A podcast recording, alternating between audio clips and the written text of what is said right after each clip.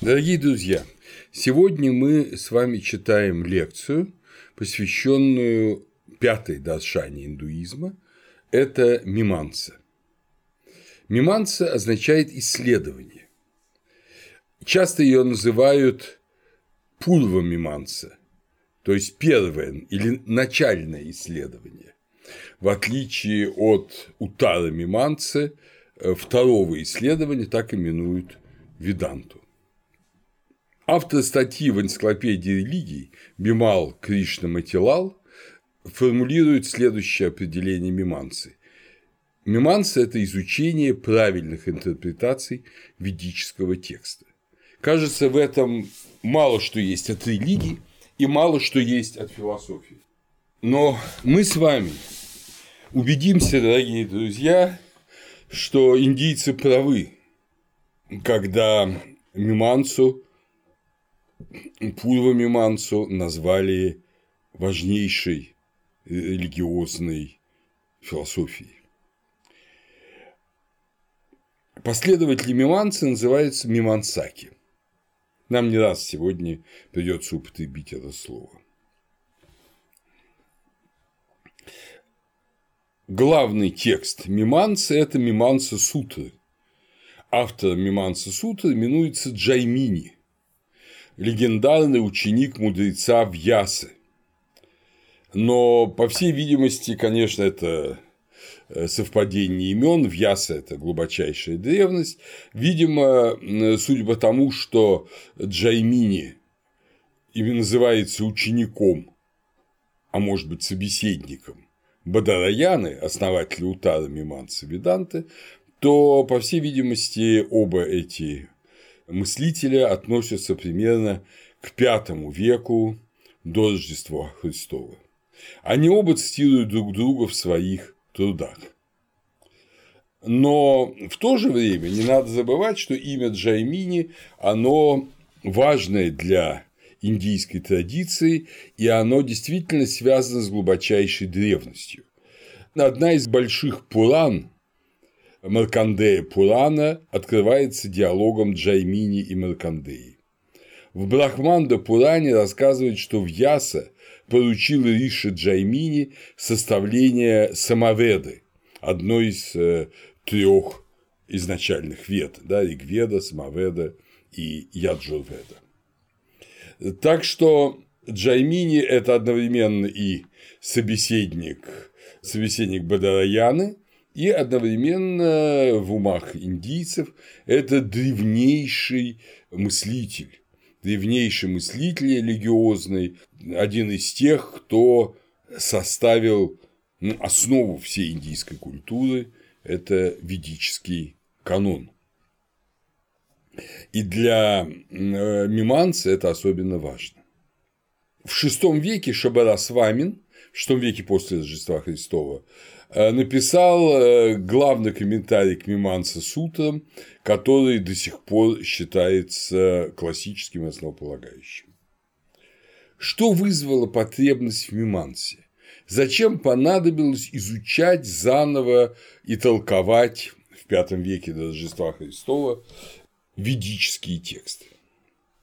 Мы должны с вами вспомнить то, о чем говорили уже не раз, что в середине первого тысячелетия, даже, может быть, в середине в широком смысле, где-то с 800-750 года до Рождества Христова, начинается кризис вет. Веды все больше и больше становятся магическим текстом. Текстом, который на потребу. Болят зубы, прочесть то или иное заклинание из вет. Там, скажем, хочешь иметь сына, соверши определенное жертвоприношение, пригласи Брахмана, значит, и у тебя родится сын. То есть э, в этой жизни веды становятся просто таким магическим подспорьем. Если угодно, эта веда становится чем-то техническим для человека, а не сутью его, не тем, что определяет его в отношении вечности или в отношении божественного. И многие очень, особенно странствующие философы, шраманы, они где-то вот в это время, в 600-500 годах до Рождества Христова, подвергали веды жестким нападкам и смеянию, говорили, что это, в общем, ни к чему не годные тексты, которые ну, и магически, естественно, не работают, и тем более религиозно бессмысленны. И вот миманса складывается среди благочестивых брахманов в ответ на эту критику с целью восстановить авторитет вет, устранить противоречия в текстах, которые, на которые многократно указывали шаманы, и для этого Миманца разрабатывает методы работы со священным текстом, то, что мы называем экзегезой. Как надо читать, как надо исследовать священный текст. Иногда мимансу называют дхарма-мимансой, так как изучение дхармы, то есть закона, порядка, принципов, извлечение их из ведических текстов – главная цель мимансы.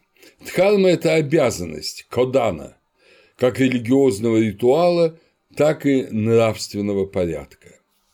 Дхарма – это также та добродетель, которой могут достичь следующие дхарме люди. То есть дхарма и средство, и цель одновременно. Об этом уже много с вами говорили, но для миманца это становится главным.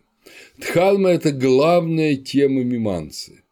Джаймини начинает миманса сутры словами «Ахато дхарма джиджнаса». Посему теперь желание познать дхарму. То есть теперь, когда веды прочитаны, появилось желание познать дхарму, свои обязанности, свои принципы поведения, вытекающие из вет. Макс Мюллер в своей книге «Шесть систем индийской философии» подчеркивает, что дхарма, которую мы переводим как обязанность, относится к актам предписываемого долга, главным образом к жертвоприношениям. Казалось бы, все возвращается опять к старому магическому принципу э, правильного принесения жертвы. Но нет. Сейчас мы увидим, что все это не так. Брахманы Мимансаки э, говорили, что жертву надо приносить не ради какой-то цели, не ради чего-то, а ради того, чтобы жертва сама по себе совершалась. Также дхарму именуют карма миманса, то есть сутры ритуального действия. Тот же Мюллер говорит, жертва была настолько обыденным делом для брахманов, что обыкновенно ее называли просто карма – дело, работа как надо правильно принести жертву, так, чтобы она совершилась, реально совершилась. Но вы же помните уже из ведического цикла, что жертву надо приносить так, чтобы у тебя не было никакой мысли о твоей выгоде из этого.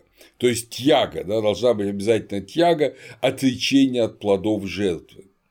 Вот этот принцип жертвы, но при этом правильно совершенная жертва в соответствии с ведическими предписаниями – это и есть миманца. Пурва миманца, пишет далее Мюллер, как имеющее дело с первой или деловой частью вет, кармакандой, идет впереди, и за ней уже идет утара миманца – как занимающиеся высшим познанием джняна кандой. Совершенно так же, как всякий ортодоксальный индус сначала должен был быть хозяином грехастхи, и уже только потом удалиться в лес и вести там созерцательную жизнь, как ванапрастха или саньяси. Миманцы сутры Джаймини состоят из 12 глав. Мюллер презрительно пишет Платону или Канту тут нечему было бы научиться. Здесь я позволю себе усомниться с этим великим религиоведом XIX века. На самом деле в Мимансе есть о чем думать и есть чему учиться. Изучение текста – это совсем не грамматика в нашем смысле слова. Это совсем не филология. Это чистая религиозная задача. Наталья Васильевна Исаева, которая посвятила прекрасную работу «Словотворящий мир», эм, в основном это, естественно, кашмирская веданта, но она немало там уделяет внимания и мимансе, пурва мимансе. Наталья Васильевна Исаева цитирует французского автора Мадлен Биардо. Théorie de la connaissance et philosophie de la parole le brахманизм classique. Книга издана в 1964 году. Итак, Мадлен Биардо э, пишет, индийским грамматистам всегда было свойственно стремление связать чисто технические построения и правила грамматики с общим порядком Вселенной, с представлением об истоках мира и его природе. Мы сталкиваемся тут с представлением о важности языка, который в Индии, как для грамматиста, так и для всех других теоретиков, является не столько орудием для выражения мысли, сколько способом познания реальности и овладения ею. Из слова «биалдо» я бы убрал бы способ познания, способом познания язык является всюду, способом познания реальности, а вот овладение ею, да, это верно, но э, Мадлен Биардо не объясняет сути. Вот эти красивые слова, которые отзываются у нас э, в уме э, положительно, они, тем не менее, не касаются сути. Почему так? И здесь Наталья Васильевна Исаева идет дальше. К сожалению, она ушла в лучший мир, и теперь она не может продолжить свои замечательные исследования, но то, что она написала, я процитирую, а потом попробуем немножко еще подумать на эту же тему. Конечно, Наташа Исаева, простите, ради бога, за эту оговорку, но для меня она друг юности, я ее привык называть уменьшительным именем. Как бы там ни было, Наталья Васильевна Исаева объясняет. Она же специалист по веданте, поэтому там присутствует Брахман. Брахман как создатель. Брахман творит мир не непосредственно, а как бы создавая предварительную матрицу, особого рода образец, которому и должен следовать весь порядок мироздания. После каждого цикла созидания наступает цикл разрушения, период вселенского пожара, Махапралая, выжигающий дотла сущности прежде бывшего мира. Священным же текстом, речением на самом деле, текста-то не было, Наталья Васильевна говорит тексты, но это же речение, и они же не записывались тогда, эти тексты. Священным же речением отводится совершенно уникальная роль. Они выступают промежуточными звеньями между циклами, обеспечивая непрерывность и стабильность природных законов, законов морали и религии. Вот она, Дхарма, да?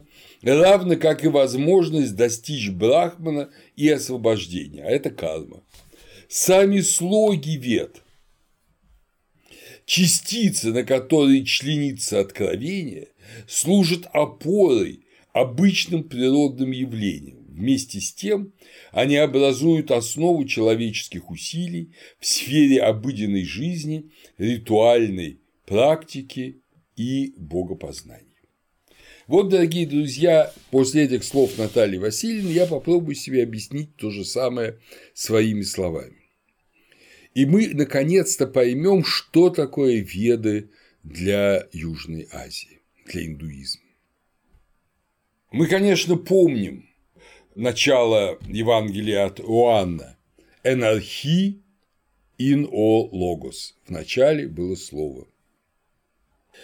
И сопоставляя это с началом э, Библии Ветхого Завета, книги, которая так и называется «В начале» у евреев Берешит, «В начале сотворил Бог небо и землю». Соединяя две эти фразы, первую фразу Евангелия от Иоанна и первую фразу книги Бытия, мы понимаем, что в начале сотворил Бог словом небо и землю. Вот это слово, которое было в начале, оно и сотворило небо и землю. И обычно мы понимаем это как слово приказ, как слово повеление. Я сам многократно об этом писал и говорил, но в Индии все немножко больше. Я не исключаю, что и в библейско-христианской традиции тоже больше, но только эти вещи не осознавались. Слово, которое было в начале анархии, это слово, которое в себе самом содержит бытие мира. И поэтому этим словом творится небо и земля. Веды – это то самое слово для индийца. Естественно, оно иногда может редуцироваться до одного слога «ом», но иногда может расширяться до пространства даже не только четырех вет, но четырех самхит, куда входят и брахманы, и араньяки, и упанишады, кроме непосредственно ведического текста. Вот этот огромный, огромный совокупность речений – это речение по убеждению индийцев, особенно сами веды, не придуманные какими-то поэтами, они услышаны, шрути, они услышаны, услышаны – это божественные глаголы, вначале было слово, услышанные людьми. Но это не просто слова богов, которые человек подслушал, там, сидя где-то в укромном месте. Нет. Это те слова, которые вечно существуют, которые вечно звучат. Как у нас музыка сфер, да, иногда мы говорим. Они вечно звучат. И это вечное звучание священного слова, оно и создает мир мир выплывает из этого слова, а потом уничтожается в Махапралае, потому что, как мы помним, в Южной Азии бытие циклично. Мир возникает, мир уничтожается, возникает снова, снова уничтожается. И так до бесконечности. И задача выйти из этого мира. Как бы там ни было, это вечно существующее слово, это действительно та матрица или парадигма, которая создает мир. Но когда мир уничтожается, матрица остается. И когда мир начинает снова созидаться, он начинает снова созидаться по этой матрице. А потом эту матрицу слышат просветленные провидцы Риши, начинают в соответствии с этой матрицей себя вести, дхарма, совершать правильные жертвоприношения, то есть они как бы включаются в этот ритм созидающегося мира. А когда прекращаются жертвоприношения, когда люди забывают о священном характере бытия, что бытие не просто вот так оно есть, а бытие – это некая священная форма, которая возникла благодаря вечному слову, тогда мир начинает разрушаться, и чем больше люди забывают, тем больше он разрушается, и, наконец, погружается в эту самую пролаю, уничтожение, тотальный пожар, Махапралая, который губит мир, но не губит матрицу. И по этой матрице мир воспроизводится снова. И опять вдохновенные провидцы слышат эти вечные глаголы, которые никуда не деваются, они вечны, они в начале, как Евангелие от Иоанна утверждает, и соответственно, вновь говорят, вот в мире надо то-то, то-то, то-то, такова дхарма, таков закон мира, таковы цели бытия, такова карма, и люди следуют этому, потом перестают следовать по закону энтропии. Ну, я с вами вам уже не раз говорил, что вот откуда этот закон энтропии индуизм не объясняет. Христианство объясняет, что это грехопадение. Индуизм не объясняет. Вот закон энтропии, он вечен. Сначала у Дхармы четыре ноги, потом три, две, потом одна нога в Кали-Югу, ну и, соответственно, потом все обрушивается. Поэтому описание языка вет – это не филология, а это изучение божественного самого по себе – это изучение того самого слова, которое в начале было, есть и будет. Альфа и омега. Начало и конец. И грамматист индийский изучает вот это вечное бытие слова. Потому что это вечное бытие слова не какое-то там совершенно непонятное слово, а это слова вет, слова санскрита, которые понятны, которые, если человек знает санскрит, они вполне понятны. Значит, надо просто углубиться в этот текст, увидеть в нем правильные грамматические соотношения. Санскрит очень сложный язык, и легко допустить ошибки при осознании тех или иных реалий, ну, скажем, перепутать субъектно-объектное отношение, даже глагол и наречие, ну, это все может быть, а это все чревато самыми ужасными последствиями при совершении жертвоприношений и вообще при осознании мира.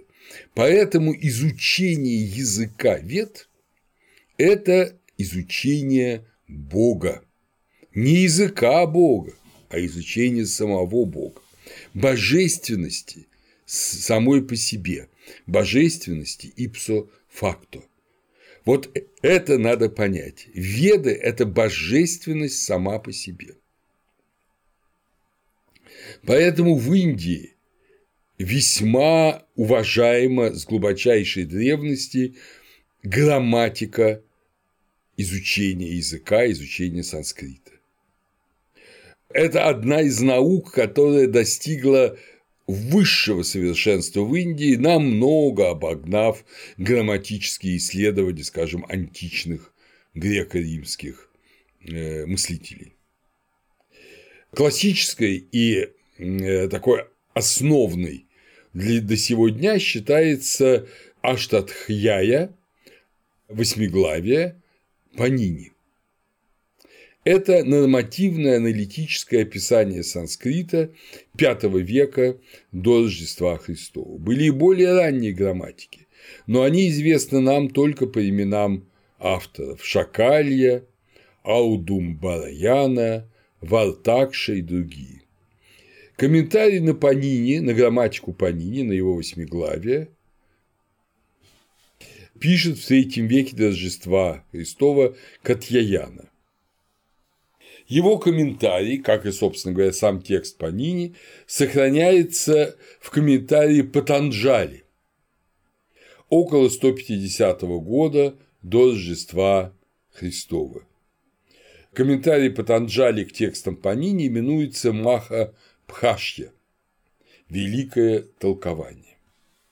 Тот ли это Патанджали, который является автором йога-сутр, или нет, об этом спорят в Индии, об этом спорят ученые Запада, но у нас нет никаких серьезных оснований предполагать, что между Патанджали Йогином и Патанджали Мимансаком прилегает ну, какая-то невероятная пропасть.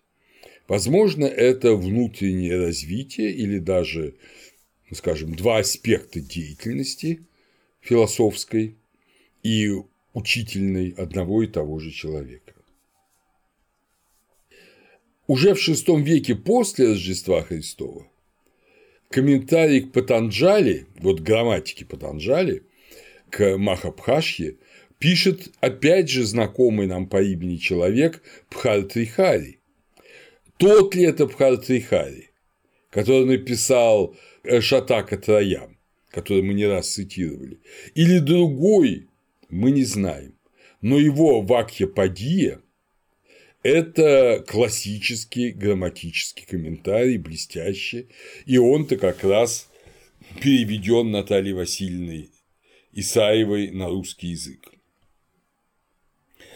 Как мы увидим, э, Вакья Падия – это не столько грамматика, сколько богословское осмысление сути языка.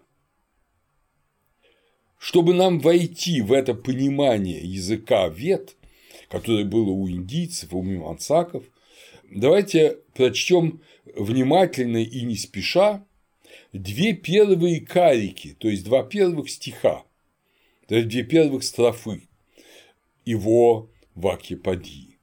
В переводе, естественно, Натальи Васильевны Исаевой. Безначальный и бесконечный Брахман – это сущность слова. Это неуничтожимый слог. Он проявляется в виде объектов, и от него развертывается мир. Тот, о ком священная традиция наставляет как о едином, Экам Эва, служит опорой различных сил Пхинна Шакти Вьяпашрае. Он, будучи нераздельным, Апритхактва, проявляется как раздробленный из-за этих сил. Это Бхартрихари, Вакьяпадия, первые две карики первой книги. Вот посмотрим на этот небольшой очень текст. Значит, Творец – это сущность слова, это неуничтожимый слог. Значит, это вечное слово. Вот это вечное слово – это не только слог «ом», как иногда говорят ну, такие поверхностные, скорее практики индуизма, а это весь комплекс света. Представляете, с каким благоговением мудрый индийский ученый относился к ведам. Это было действительно, э, как говорили в Египте, «medu nature», слова Бога. Но у Бога все вечное. И это вечно звучащее Слово Божие. Но это слово проявляется в виде объектов в мире, и от него развертывается мир. Собственно говоря, вот это слово и есть семя, из которого рождается, прорастает все известное нам и неизвестное нам, все мировое бытие. Поэтому слово творящий мир у Наташи Исаевой то, о ком священная традиция наставляет как о едином, помните в первой по-моему, это 164-й гимн первой мандалы Игведы, где говорится о том, что его называют разными именами, но он единое, он единое. Вот э, к этому отсылает Бхартрихари, значит, он единый, Бог един. Значит, тот, кто единый, он служит опорой различных сил. Здесь употребляет слово шакти – сила, пхинна шакти – опора сил. Значит, у единого много сил. Эти силы – это слово, это вечно звучащее слово. И единый, будучи нераздельным, проявляется как раздробленный из-за этих сил. То есть для сознания индийца Абхатрихари он на самом деле э, не мимансак, а ведантист.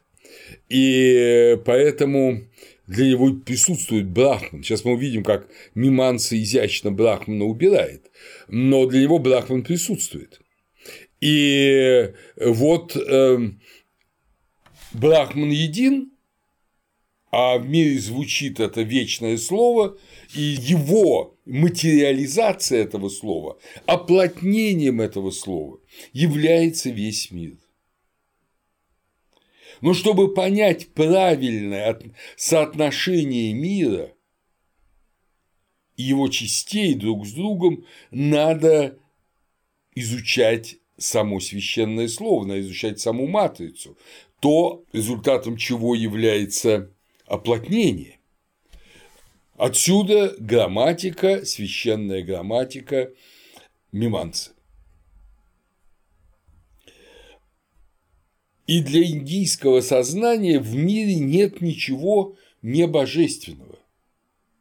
Все является проявлением искажением, естественно, если люди и там духи, демоны, боги, звери, кто угодно не соблюдают свою дхарму, но все является искажением этого вечного и абсолютного слова, искажением или соблюдением этого вечного звучащего слова. А вот теперь главный фокус Миманса. Миманса убирает Брахмана. Он ей не нужен. Ведь нам не так важно, кто создал это слово. Нам важно, что это слово звучит и что им творится мир. И это слово звучит вечно, само по себе. Вначале было слово, вот оно звучит само по себе. А продолжение этой фразы Евангелия от Иоанна «и слово было у Бога», и слово было Бог, э, вот скорее слово было у Бога убирается, потому что слово Бог, пожалуйста. Слово звучит, им творится мир. Есть за пределами этого слова тот, кто его произнес, или слово звучит само по себе, это главное отличие Веданты и Пурва Миманцы, и Миманца говорит, что это не важно. Как объясняет та же Наталья Васильевна Исаева, в основе всякого восприятия лежит непроявленное латентное слово, составляющее как бы семя, биджа на санскрите, мысли и одушевленности вообще. Вот об этих семенах мы с вами уже и говорили. То есть то самое семя, э, из которого прорастают все множество вещей. Но это семя – это латентное слово. Это слово «вет». Объясняя э, суть отношений мимансиста, мимансака к ведийскому канону, Наталья Васильевна Исаева продолжает. Подчеркивая свое преклонение перед ведийским каноном, мимансаки предпочитали ориентироваться на предписания витхи, то есть на прямые команды и запрещения по преимуществу ритуального плана, встречающиеся в ведийских текстах. Но опять же, слово текст не очень удачно в ведийских речениях. Предписания, подобно библейским заповедям, выполняют совершенно уникальную роль они прежде всего зов, призыв, речи слова, ее попытка остановить нас, обратить на себя наше внимание. Вместо того, чтобы оставаться безразличным чужаком, я добровольно беру на себя роль второго лица, становлюсь неким абсолютным «ты», слушателем и восприемником сообщения речи. Она же, в свою очередь, признает меня равноправным субъектом в этой беседе и соглашается стать вторым лицом, таким же ты, то есть собеседником для меня. Лишь так и открывается реальная возможность обмена энергией. Вот в этом очень красивом и очень глубоком анализе Натальи Васильевны Здесь, опять же, обратим внимание на, на что? Это слово может быть незамеченным. Сейчас подавляющее большинство людей во всем мире знать не знает вообще о ведах, точно их никогда не читало. Даже, я подумаю, и в Индии большинство людей эти веды не читает, не знает, не рецитирует. Дай бог, если я ошибаюсь. Вот, они живут как чужаки, как пишет Исаева. Как чужаки живут и умирают, и не знают, как слепые тыкаются, не зная, где дорога. Но если ты этот священный, священное слово, которое ты получил, изучая веды от своего учителя, который, который ты выучил наизусть, повторяя за своим учителем, которое ты рецитируешь, повторяешь, и не только веды, но и окружающие их тексты, вплоть до той же Бхагавад-гиты – когда все это начинает звучать в тебе, ты становишься, как пишет Наталья Васильевна, собеседником слова. Слово и ты вступают в диалог. Они больше не чужие друг другу. Ты живешь в слове, и слово живет в тебе. Ты же его вспоминаешь, ты его рецитируешь.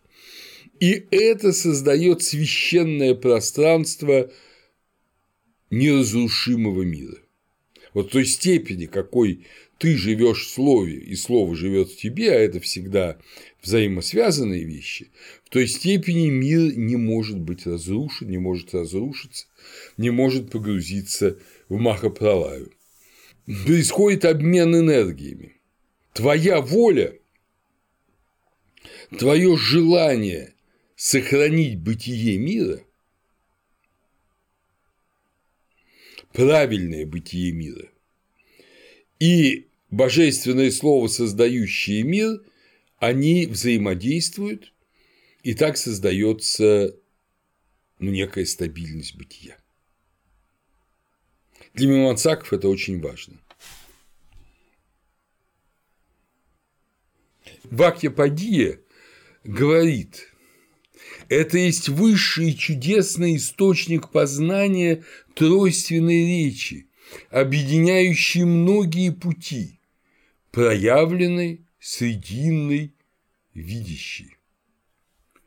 Тройственная речь. Проявленная это та речь, э, которая ну, известна всем нам, на которой я с вами беседую. В этой речи можно цитировать Веды, как просто текст, что мы и делали, когда занимались ведической религией. Есть срединный путь, когда ты употребляешь уже священное слово в священном смысле в ритуале, в священнодействии, в грамматике, в анализе того, что есть и что не есть дхарма. И, наконец, видящий, когда ты за словом звучащим проницаешь истинное слово, слово творящее, слово семя, слово, которое содержит в себе суть того или иного аспекта бытия. В одном множество. Вот один из аспектов множества ты проницаешь. А за этим множеством еще больше. Еще больше ты за этим множеством видишь единое. Единое священное слово. Для Мивансака этого достаточно. Им не нужен тот, кто творит слова, тот, кто произносит слова, само слово бытийствует, само слово есть. Мимансаки очень любит вспоминать из той же 164-й э, гимна первой мандалы Ригведа, 45 стих, в котором говорится такие таинственные слова. На четыре четверти размерена речь. Их знают брахманы, которые мудры. Три тайно сложенные четверти они не пускают в ход. На четвертой четверти речи говорят люди. То есть мы видим, что наш язык – это лишь одна четверть священного языка для специалиста по ведам. Три четверти – это то, что священно, то, что не пускается в ход, но что должно быть известно. Тот же Бхартрихари объясняет, знатокам священной традиции ведомо, что весь мир этот только развертывание слова, и вся эта вселенная изначально проявляется от ведийского стиха. Вакья Падия 1.120. Представляете? Вся эта вселенная от ведийского стиха. Истинное знание, называемое чистым, достижимо одним единственным словом. Оно целиком содержится в форме «ом» вот этого слога. Но это великое слово «ом» или «аминь» с этого начинается практически Бхартрихари трактат, оно дробится на множество ведических слов, описаний принципов Дхармы и всего прочего. Для Мимансака веды состоят из мантр и брахман, то есть самих священных формул и их объяснений. Мантра – это то, что вот именно творит мир, а брахманы – это их объяснение. Брахманы стоят из витхи, предписаний и артхавады, толкований. Витхи побуждают сделать то, что не делалось раньше, или сообщить то, что ранее не было известно. Витхи делятся на утпатти витхи, первоначальные или общие предписания, например, огнеход Джухоти, ну, огненное жертвоприношение, и на вини-йога витхи, указывающие на способ совершения жертвы.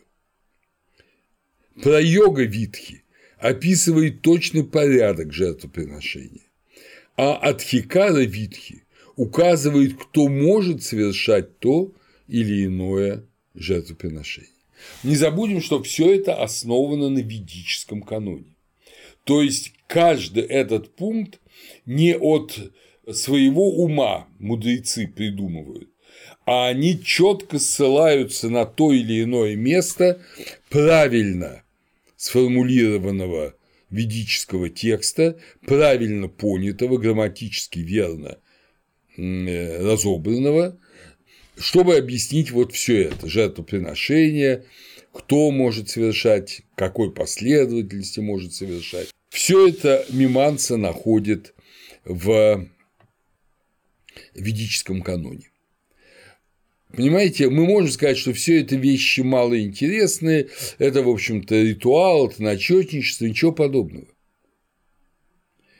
Это все истекает из этого принципа вечного слова, которое действительно вечно.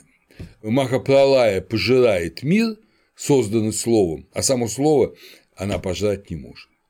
И слово остается и творит новый мир.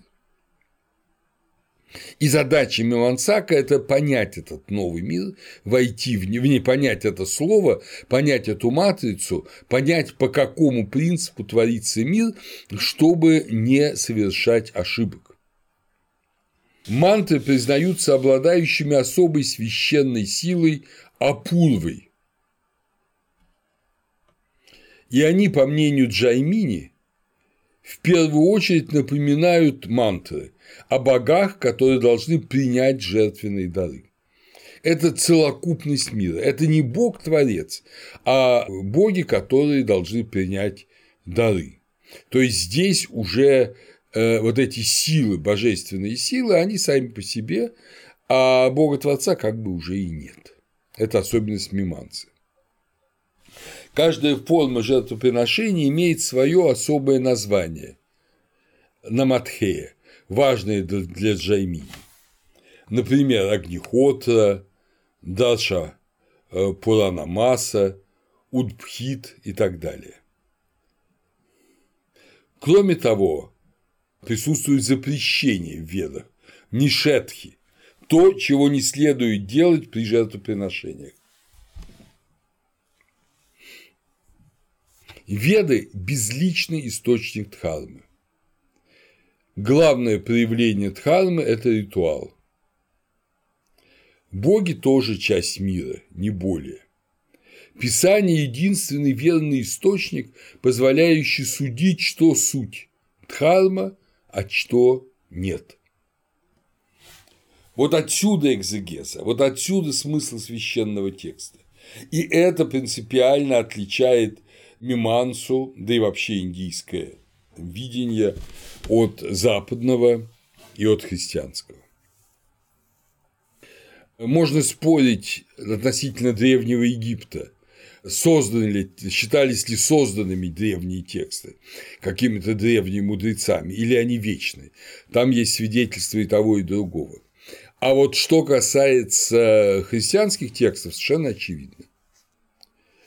Человеческий фактор, фактор личности во всем священном Писании очень важен. Книги Моисеевы, книга Иисуса Новина, э, пророчество того или иного пророка, Исаии, там, Иеремии, Даниила, ну и, наконец, да, исторические тексты тоже приписаны естественно, тому или иному лицу.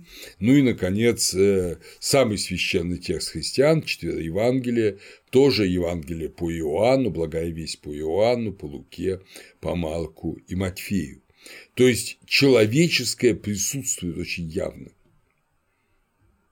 Оно не растворяется в абсолютном слове. Человек формулирует слово.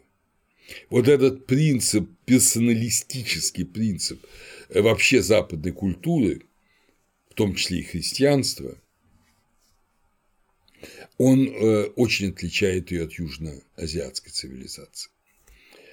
Не случайно в том же Египте было понятие «меду nature» – слово Бога но было и Джедут Nature – это свиток Бога, то, что уже записано, зафиксировано и э, зафиксировано, естественно, людьми.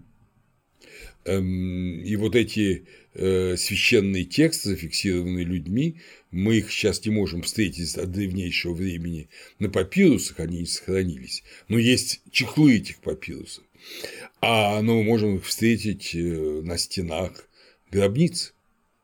И это уже, безусловно, написано человеком, выбито, зафиксировано человеком. А индийский текст, ведический текст очень долго существовал незаписанным, как чистая энергия божественного слова, которое просто бытует в уме и сердце брахмана, правильно выучившегося и запомнившего эти тексты. Для классической миманцы обычное, вы помните, в Даршанах же всюду очень важное внимание уделяется проблеме источника знаний. И так же, как и повсюду, миманца знает разные источники знания. Это чувственное восприятие пратьякша, вывод анумана, сравнение упамана, предположение артхапати. Но главный единственный источник правильного знания – это шабда, откровение. Это священный текст. Когда следуешь предписаниям священного писания, можно достичь дхармы. Иными путями нельзя. Полагаясь на чувства, умозаключения, размышления, нельзя надеяться достичь дхармы так как Дхарма касается запредельных сущностей, объясняют Мимансаки, внечувственных и неопределимых, таких как посмертное существование, небеса и нравственный порядок. Миманса определяет сущность вет. Ведата, сущность вет – ведата, как то, что сообщает нам об этих запредельных вещах изучение вет мимансаками позволяет понять вот то, что из эмпирического мира понять невозможно. Мы же не можем из эмпирического мира понять, что такое загробное существование. Сколько там наивных легенд было создано, написано, ну, понятно, все это болтовня. Мы не можем это сказать. А вот извет, поскольку это вечная матрица, в том числе и загробного существования, мы это можем сказать, мы это можем взять. Также и порядок мира нравственный. Понимаете, обычному человеку нравственно то, что ему приятно. А Веда указывает, что есть истинно нравственный порядок мира, а что есть безнравственное и, соответственно, адхармическое, разрушительное. Именно в этом очевиден авторитет Вед. Веды нам говорят о том, о чем ничто другое нам сказать не может. Поэтому истина Вед сама по себе ценность. Веды вечные и несотворенные, как я уже говорил. Для Индии это вообще принцип, для миманца это принцип вдвойне. Они опрушея, не людьми созданные. Пуруша – человек, а Пурушея – они не человеческое. Веды находятся по ту сторону человеческого опыта, а Пурушиятва – они имеют нечеловеческое происхождение. Поэтому, изучая Веды, мы изучаем Бога. Это и есть истинное богословие, истинная теология. Бимал Кришна Матилала, о котором я уже говорил, энциклопедия религий, пишет, Миманса развелась в философскую дисциплину, включающую в себя теорию познания, эпистемологию, логику, теорию смысла языка и реалистическую метафизику.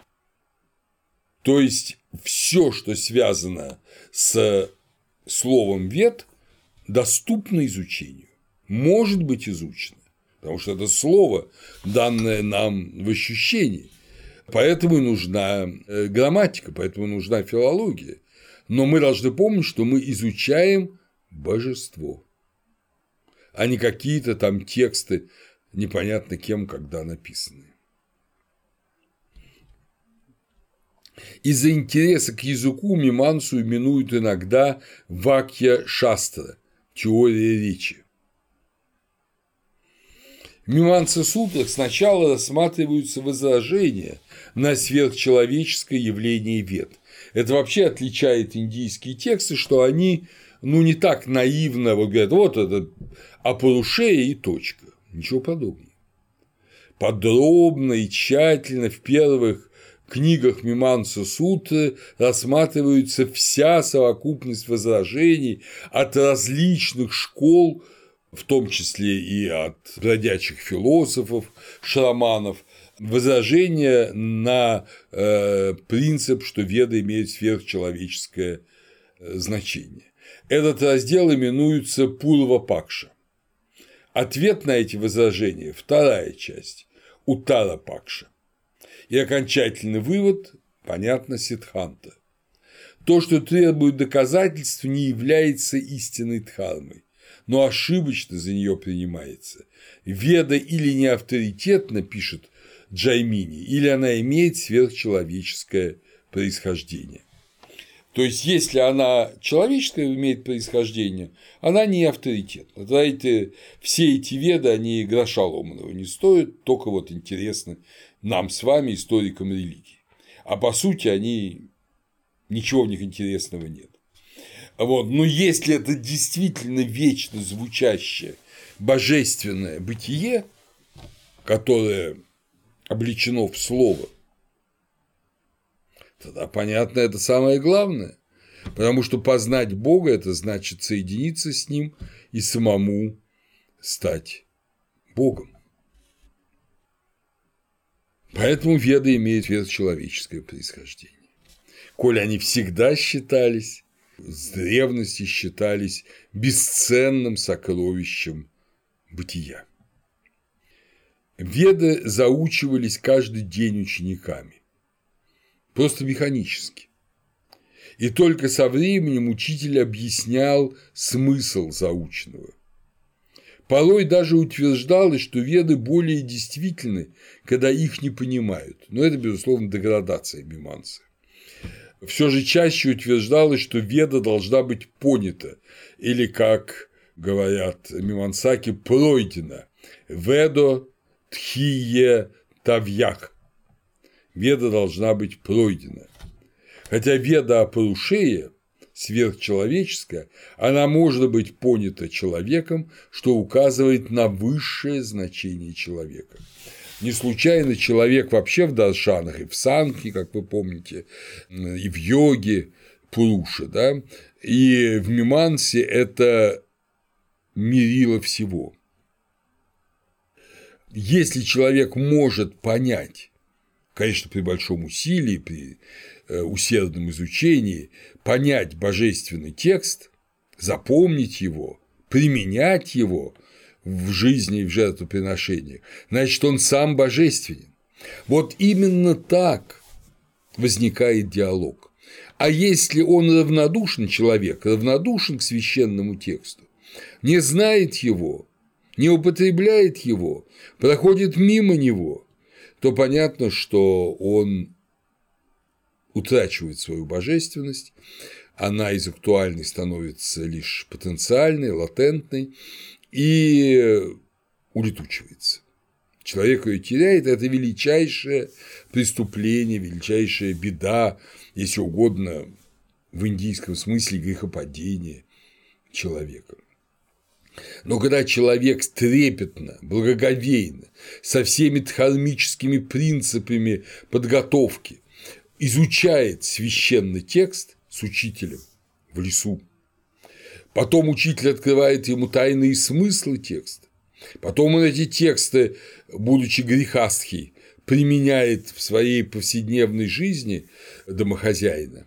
Потом он сам уходит в лес и учит учеников и тому, чему он был научен, и тому, чему он научился из опыта жизни с этим священным словом. Вот это и есть правильное движение священного слова. В Веданте мы еще с вами столкнемся с этим, говорится, когда лишаешь жертву силы, собственный источник жизнедеятельности, сознание и тело тоже теряют энергию. То есть жертвоприношение материальных жертв, особенно животных, не приветствуется. Это комментарий в Ясабхашье к йога-сутрам Патанджали. Но Мимансаки считает, что если приносишь жертву правильно, в соответствии с дхармой, напротив, обретаешь ту самую апурву. Апурва буквально тоже, видите, это отрицательное А. Апурва – это небывалое, буквально не предшествующее, то, чего раньше не было – то есть то, что возникает в результате ритуально правильных действий и соблюдения дхармы. А пурва – это то сокровище, которое возникает у совершающего священное действие, знатока вет и дхармы. И Апурва приводит к небесному рождению. Божества только имена, которым приносятся жертвы, они не нужны, потому что главное не то, кому приносится жертва, а главное, что приносится жертва и как приносится жертва. И э, Апурву получает не божество, которому приносится жертва, а получает тот, кто приносит жертву. Ты не ищешь этого, ты просто соблюдаешь все предписания и совершаешь жертвоприношение,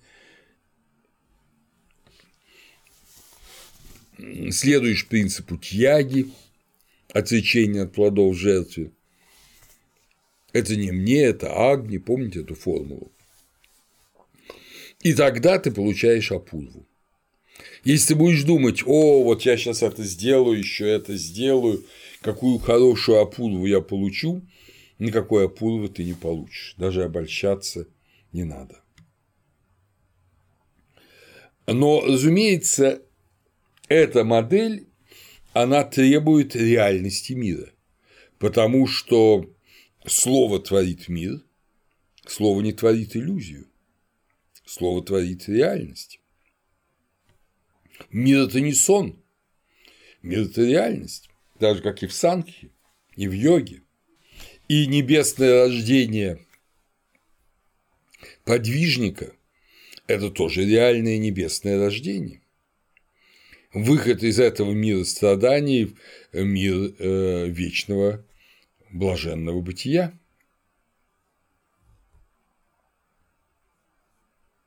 Достижение мокши, освобождения, избавления сансары как цели жизни отрицается. Нужно не освобождение от сансары, а вхождение в, этот, в это бытие вечного слова.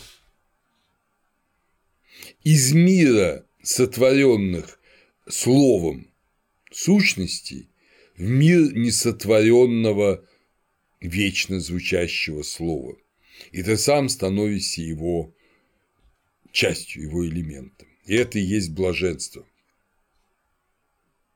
Поскольку дхарма основана только на авторитете вет, только потому не, не на рациональном анализе, не на э, мнении, как у нас пытаются сказать, вот там, скажем, какие-то предписания Ветхого Завета, ну, это потому что там евреи жили в пустыне, им надо было там, у них не было воды, им надо было соблюдать правила гигиены.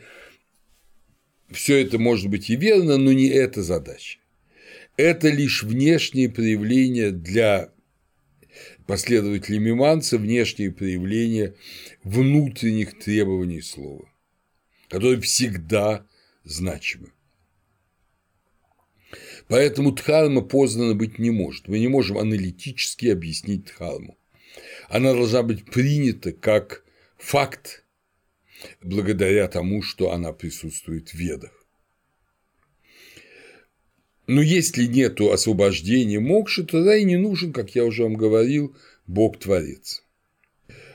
В Миманца Сутрах 6.3.1 о высшем существе Джаймини говорит всемогущая Пратхана. А что такое Пратхана? Пратхана – это стихия материи в Санхе. То есть это не отдельные вещи, а это то стихийное, из чего созидается мир. Так вот, это стихийное, из чего созидается мир, для Джаймини – это слово. Это слово. И оно и есть божественное первоначало, а вовсе не э, творец мира, и в том числе творец, произносящий слово. Как объясняет отношение с Богом в э, Мимансе Макс Мюллер, если допустить, что сам Господь дает награды и наказания за человеческие дела, то нам часто пришлось бы обвинять его в жестокости и в несправедливости. Поэтому гораздо лучше признать, что все дела, как дурные, так и хорошие, производят свои собственные результаты, или, говоря иными словами, что Бог не необходим для нравственного управления миром. Это была миманца, это была просто попытка оправдания мудрости Божией, древняя теодицея, которая, что бы мы ни думали о ней, наверное, не заслуживает названия атеизма. Дело в том, что ведантисты обвиняли мимансаков в том, что они безбожники. Но, конечно, это не безбожность, совсем не безбожность. Это иное. Это мир причинно-следственных связей, сам по себе существующий, потому что под ним течет вот эта магма, плазма вечного слова. И это вечное слово изучают и применяют, естественно, Мимансаки. Мюллер приводит слова некого Бенерджи, профессора Бенерджи. Я думаю, что, ну, поскольку эта книга написана в конце XIX века, это, видимо, не тот Бенерджи, который открыл Хараппу, в начале 20 века, а другой человек, я думаю, что это Сурен Дранатх Бенерджи. И вот Мюллер приводит слова Бенерджи, который цитирует одного из ведантистов. Они, Мимансаки, говорят, что нет Бога или Творца мира, что мир не имеет хранителя или разрушителя, ибо всякий человек получает награду соответственно делам своим, что нет также и Творца вет, ибо слова их вечны и вечно их распределение. Авторитетность вет самоочевидна, потому что если они установлены от века, то каким же образом они могут быть зависимы от чего-либо, кроме себя самих? Вот эта критика, по большому счету, верная. Но можно сказать, что не то, что нет Бога или Творца мира, он для этой системы не нужен. Как часто бывает в Индии, есть Бог или нет Бога, это не важно. Важно то, что есть веды, и это абсолютные вечные э, сущности. И в Джаймини и другие другие последователи Миманса, они часто упоминают вот это место из Мундака Упанишады, э, которые вообще очень любят индийские аскеты, 3, 2, 1, мудрецы, которые, не имея желаний, почитают Пурушу, минуют семя. То есть они не рождаются снова на земле. Они почитают человека как вот это божественное абсолютное существо – они фактически восходят к нему, они фактически идут возвратным путем того жертвоприношения, которое описано в 10 мандале Ригведы, когда Пурушип сам себя приносит в жертву. И э, таким образом они минуют семя, они больше не находятся в мире тварных сущностей, которые из семени растут, биджа, а они уходят сразу э, вот это абсолютное божественное бытие Апурвы. Там же в Мундака Упанишаде, в том же разделе говорится, как текущие реки исчезают в море, теряя имя и облик, так знающий, отрешенный от имени и облика, приходит к Пуруши, что выше всякого. Для миманцы это уже вот вторая часть как указывает Джаймини, это не абсолютный факт, потому что обретение Апурвы не есть потеря, э, потеря личности. Миманца знает личное вечное блаженство.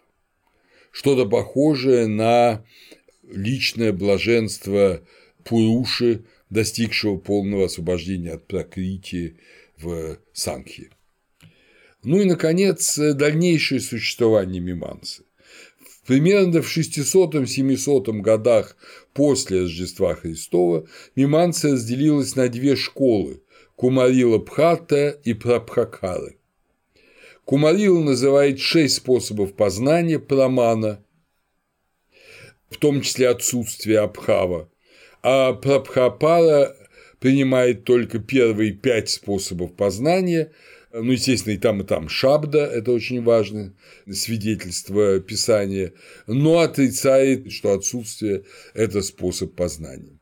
По сути говоря, разницы в этом большой нет. Скорее, разница в другом.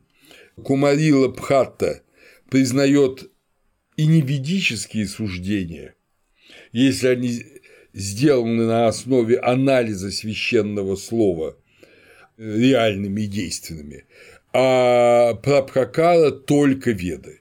Только ведический анализ, только анализ свет, он имеет вот это абсолютное вечное значение. Но оба основывают авторитет вед не на Боге, нашептавшим на ухо каким-то риши веды, но э, основывают авторитет вед на дхарме, на Дхарме, и вот этом освобождении. В это время уже используется слово мокша, ими оно приходит и в Мимансу, и э, Апурва – это мокша, это для и Прабхакары, и для Кумарилы Пхаты – это то, что освобождает от вот этого колеса сансары. Знание и действие ведут к освобождению. Джняна карма самучая вада, говорит э, Прабхакара.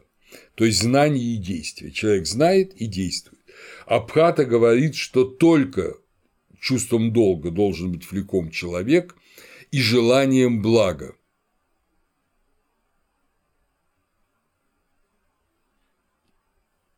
Но Прабхакара уточняет, что желание блага – это, ну, себе, да, это уже соскальзывание в вот эту, в как бы самовыгодность ритуала. Это в нем нет тяги. И поэтому Прабхакара говорит, что только чувство долга должно побуждать человека изучать веды, ну и, соответственно, самое главное, изучив совершать ритуалы, правильные ведические ритуалы. Эпоха Кумарилы и Прабхакары – это рассвет Миманцы. Э, Миманса способствовала, кстати говоря, поскольку она основана же на ритуале, на ведах и ритуале, она способствовала вытеснению буддизма из Индии. Миманса объяснила индийцам, что их традиционное наследие – это веды и ритуал – бесценны, потому что они реально открывают любому человеку, который хочет учиться и должен учиться, они открывают ему божественное бытие. Вот таково, дорогие друзья, значение мимансы. Как вы видите, это важная и очень своеобразная религиозная система, познание которой, мне кажется, формирует большее уважение не только к ведам, но к любому священному тексту, будь то Коран, будь то Библия, будь то Новый Завет, и э, мы понимаем, что в них тоже присутствует, кроме человеческого, естественно, всюду апарушея, вот это сверхчеловеческое, и хотя соотношение человеческого и сверхчеловеческого на Западе совсем другое, чем в Индии, человеческий элемент намного более важен, намного жестче и четче подчеркивается, тем не менее и там, и тут мы видим, что священный текст и священное речение не памятник сам по себе, не книжка сама по себе, не свиток сам по себе, но то самое вечное, божественное бытие, которое может быть услышано нами, понято и осуществлено ради того, чтобы в мире существовала правда, потому что высшая цель Дхармы – это, конечно, созидание правды.